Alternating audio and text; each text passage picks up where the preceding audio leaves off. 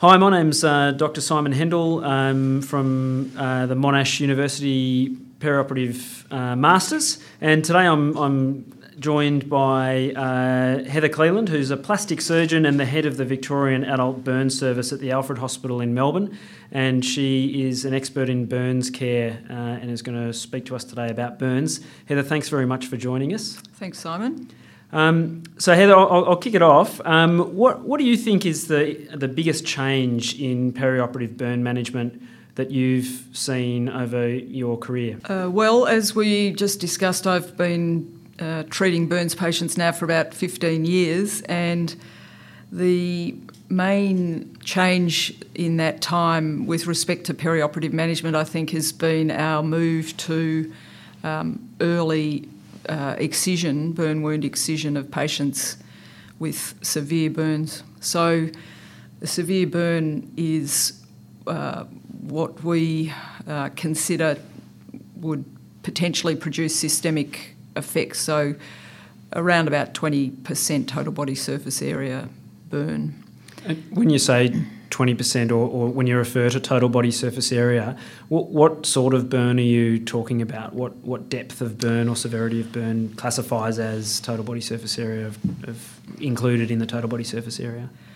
The total body surface area estimate includes uh, superficial and right through to full thickness burns, so the, the whole um, range of depth, but not simple erythema. So essentially, from anyone who's got a blistering superficial burn to full thickness burn.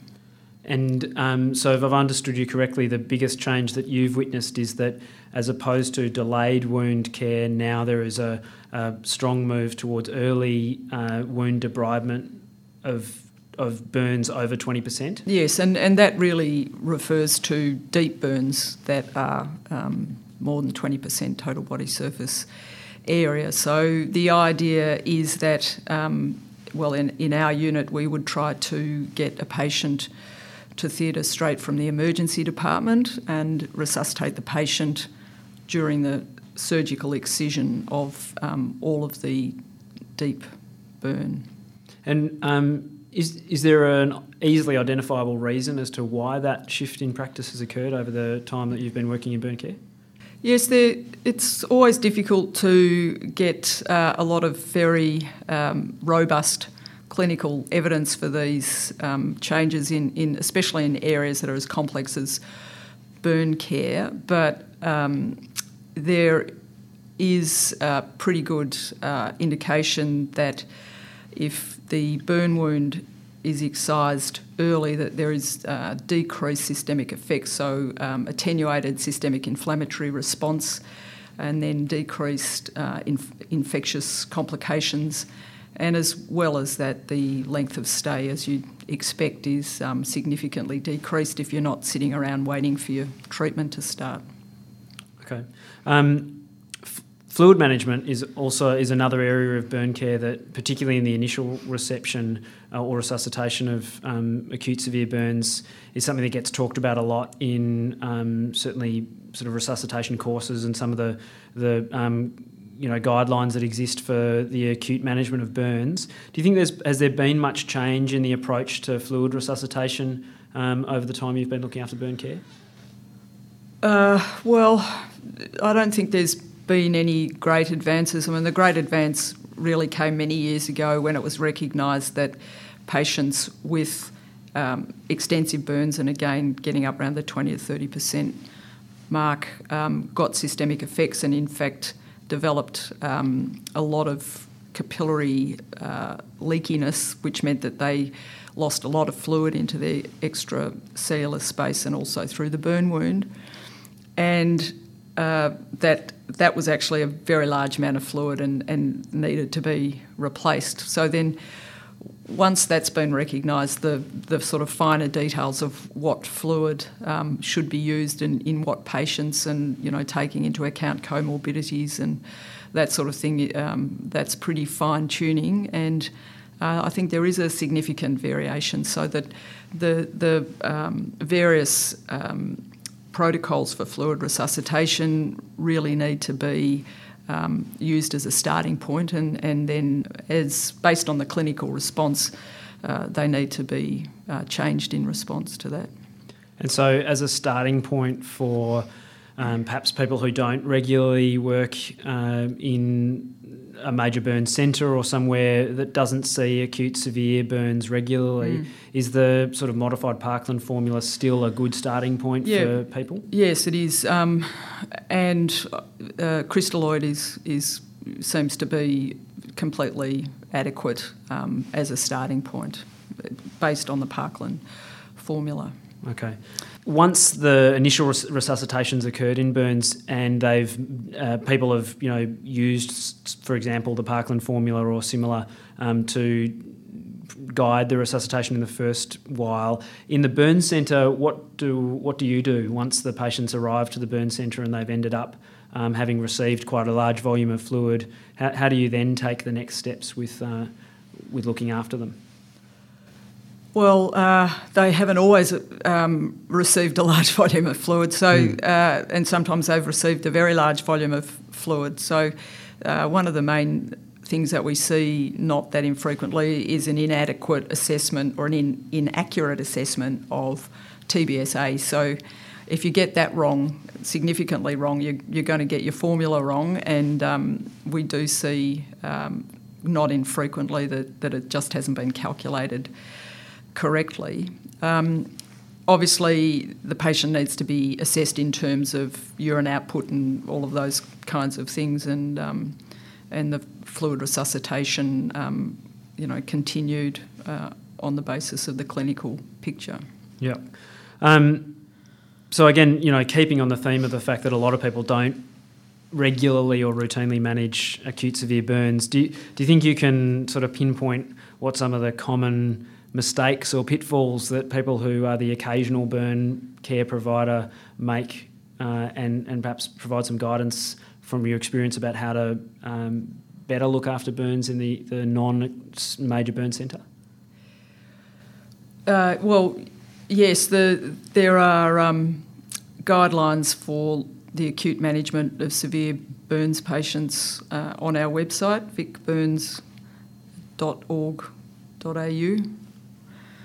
Um, and it basically um, relates to uh, resuscitation, and obviously um, the usual trauma surveys need to apply because patients with burns, um, it's easy to see the burn and uh, forget that, that often these injuries occur in the context of other sorts of um, trauma, especially uh, house fires, electrical injuries, motor vehicle accidents. But the patient uh, does need to obviously have first aid in the in the first instance, a trauma survey. They need to have uh, IVs sited, uh, preferably through non-burnt tissue if that's doable. Ideally, we like to have a, a, catheter in to help monitor the adequacy of resuscitation.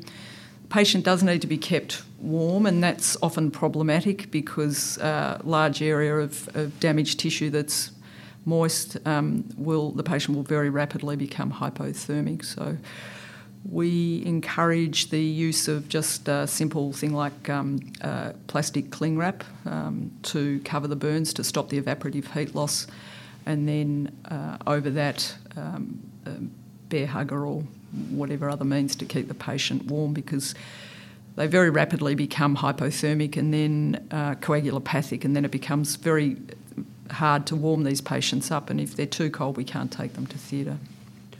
Um, thanks. So, I guess also with with that in mind, the um, the the issue of what to do over the next 72 hours. So the patients had their initial reception at, uh, at the burn centre. They've had their perioperative care over the, the next sort of 48 to 72 hours. Can do you think you can pinpoint um, a number of key things, or even just one or two key things that you think that people who are looking after burn patients can do in the perioperative period that have a, the potential for significant downstream effects um, that may improve their outcome or their um, morbidity or their, their quality of life downstream?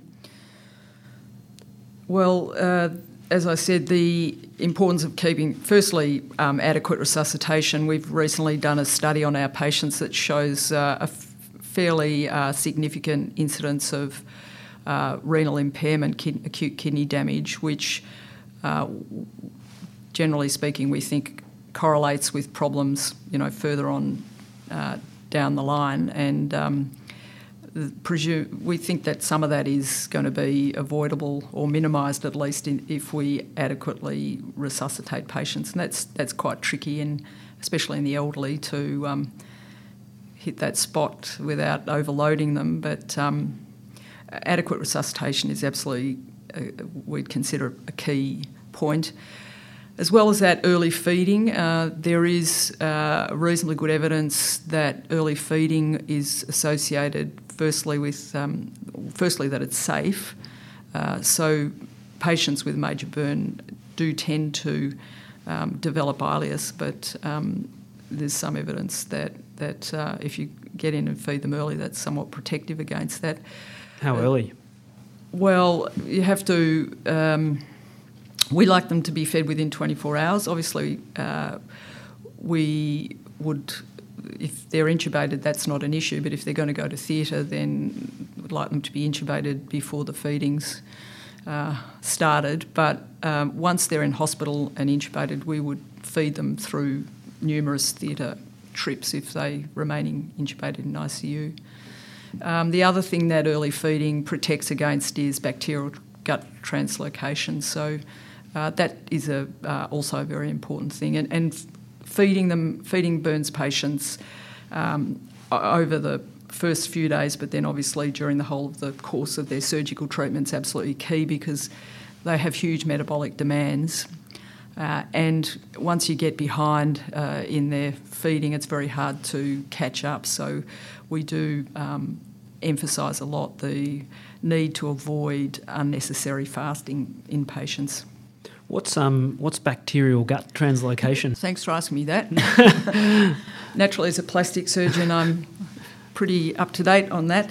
Um, well, the uh, normally there's obviously a lot of bacteria in your gut, and um, in various conditions, and burns is one of them. That um, mucosal barrier against bacteria entering into the systemic um, circulation um, is is breached Right. And so um, there is the possibility of, of bacteria um, either there's some some thought that it can uh, colonise the burn wounds, but also just um, add to that whole problem of, of uh, systemic inflammatory response syndrome. Okay. Um, which l- leads nicely into the next sort of question I was going to ask you, which is about infection in the severe burn patient. So I guess the, the, the burn patient with greater than 20% total body surface area. Um, I presume that infection remains a significant problem for this patient group. The major cause, sepsis and, and multi organ failure, is a major cause of death in, in burns patients that are being actively treated. It's relatively uncommon with a with an active surgical um, management regime, but um, obviously anyone who's going to have a prolonged course of um, open wounds um, th- that's going to go on for weeks is is very prone to wound infection, plus all the other infective complications of being in intensive care and intubated and uh, lines having uh, intravenous lines in as well. And, you know, obviously this is a, perhaps a bit of an unfair question to ask because there is no clear answer to it. Um, and obviously it's multidisciplinary, the sort of decision making that goes into the management of, of infection in burns patients. But do you have an approach that you take to try and um, differentiate the patients who are burnt who need antibiotics versus the ones who just have inflammatory response and are febrile and inflamed?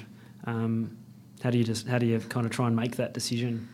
Well, I asked the intensive care physicians, but um, the the um, issue with infection in burns patients is obviously, as you, as you alluded to, uh, pretty complicated because of all, all of the usual signs of infection are really just the normal things that go along with being uh, having uh, extensive burns and open wounds. So a lot of the things like you know raised temperature and raised white cell and those kinds of um, features don't really correlate very well with invasive um, wound infections in particular is what my main uh, concern is. So um, there are other features that might suggest that a patient is um, septic rather than just severely burnt, and, and they're things like um, increasing um, inotrope requirements, um, hypothermia, low platelets, all of those sort of kinds of signs of advanced um, organ failure as well. So um, it, it, can be difficult, but in general, uh, we have a very strong relationship with the infectious. We have a specialist infectious diseases physician for the burns unit, mm. who also works in ICU. So we get a uh, we, we have an expert who has a um, broad overview of patients as they're going through their uh, clinical journey, which, as you're aware, often lasts for weeks or, or months. Mm-hmm. But in general, the principle is to um, only treat for short periods of time in patients who we think are significantly at risk of being septic or having invasive infections, and also to cover uh, perioperative um, events like um, skin grafting, because obviously in patients with very extensive burn injuries, even though we have a, a variety of, of, skin substitutes, ultimately patients have to be grafted with their own skin, and, and their donor sites are very precious. We don't want to lose grafts and we don't want to lose donor sites due to infection. So yep. we have a sort of uh, uh, reasonably, I guess, permissive um, approach, but targeted according to routine bacterial surveillance. So we take a lot of wound swabs um, to start start antibiotics um, when we think somebody is either needing cover for surgery or because they're sick, and then uh, stopping them fairly as soon as we possibly can. Yeah. Um, and I guess the, the sort of the last question or kind of area of discussion that'd be it'd be nice to um, get some of your experience or your thoughts based on your experience is obviously there are some patients who um, present with such severe burns that the likelihood of them ever making a, a meaningful recovery or, or, any recovery is small. Um, is there a way of predicting those patients and is, is there a way of making early and clear decisions that you think can can help in end of life decision making or discussions with the, the patient who has say you know greater than 80% or greater than 85% total body surface area burns and, and is there a, I guess what I'm asking is is there a way of risk stratifying patients yep. um, who present whether they have patient factors or or burn factors that mean that that um, futile care is if we were to resuscitate it would be considered futile Yes, well, as you know, the concept of futility is one that tends to recede as you try to get closer to it. But um, we obviously do have a way of um, stratifying for risk. Um, we've, uh, at this hospital, published um, the uh, mortality outcomes for burns patients in intensive cares in, in uh, Australia and New Zealand. And that we've got that, um, there's a thing called the Beam calculator, which is on the um, which on the has a website, and you can punch in um, gender, size of burn, age of patient, and if you know it, their um, their Apache score, and it will spit out a um, risk of death based on um, this data that's been um, collected over several years from multiple sites. Of course, the problem with that is that it kind of gives you a percentage, but it doesn't really, um, and it, it, puts you in the ballpark, I suppose, and, and, assists you in discussions with the family and potentially the patient also. Um, but it's there's a it's a lot more complicated than that, obviously, and it doesn't. You can't really base your decisions on on a statistic. But we do know that that um, size of burn is obviously a major determinant of risk of death, um, but so is age and comorbidities and, and the presence of an inhalation injury. and gender does seem to have some effect as well. So, in which in which direction does gender have an effect? Well, in our study, uh, women did a lot worse than than men, but and that's. Uh, there are some other studies in which that's been shown to be the case as well, but it's not by any means um, that well established. But in, in our cohort, it was a, a significant um, risk factor. And presumably no clear indication as to why that's the case? Or uh, no, uh, we think that women uh, respond to inflammatory stimuli and, and sepsis differently from men, and, and it, there are gender differences obviously in other areas of medicine, but uh, I'm certainly you know not up with all of the finer points. But um, there are there, are burn injuries that are obviously um, just when you do the maths, technically impossible to really envisage a way in which a person will be able to um, get through multiple surgeries and still have enough donor sites to um, get the wounds covered in a in a reasonable or or in any sort of time frame. And then there are more complex um, decisions that have to do with quality of life, and obviously in those situations, and especially in the elderly, um, it becomes you know necessary to try to get an idea about the patient's um, wishes and and uh, choices, and also um, dis- in discussion with the family. So uh, it can be quite a complicated process, and um, sometimes not possible to to sort of make that decision straight away, but I would make the point, and I, which you alluded to, that that their patients will not succumb to a burn injury rapidly um, if they're resuscitated, and it's in nobody's best interest to sort of give it a go and see what happens because you subject the patient, their family, and the staff to a, a lot of futile treatment, which is ultimately um, not going to be in anybody's best interest. But it, it's it's an interesting area, and we've we've published uh, on that as well. Um, Heather, thank you so much for taking the time to talk to us today. Um, it's been a real privilege um, hearing uh, about your experience and your your expertise in burns. Um, so thanks very much. Thank you. Música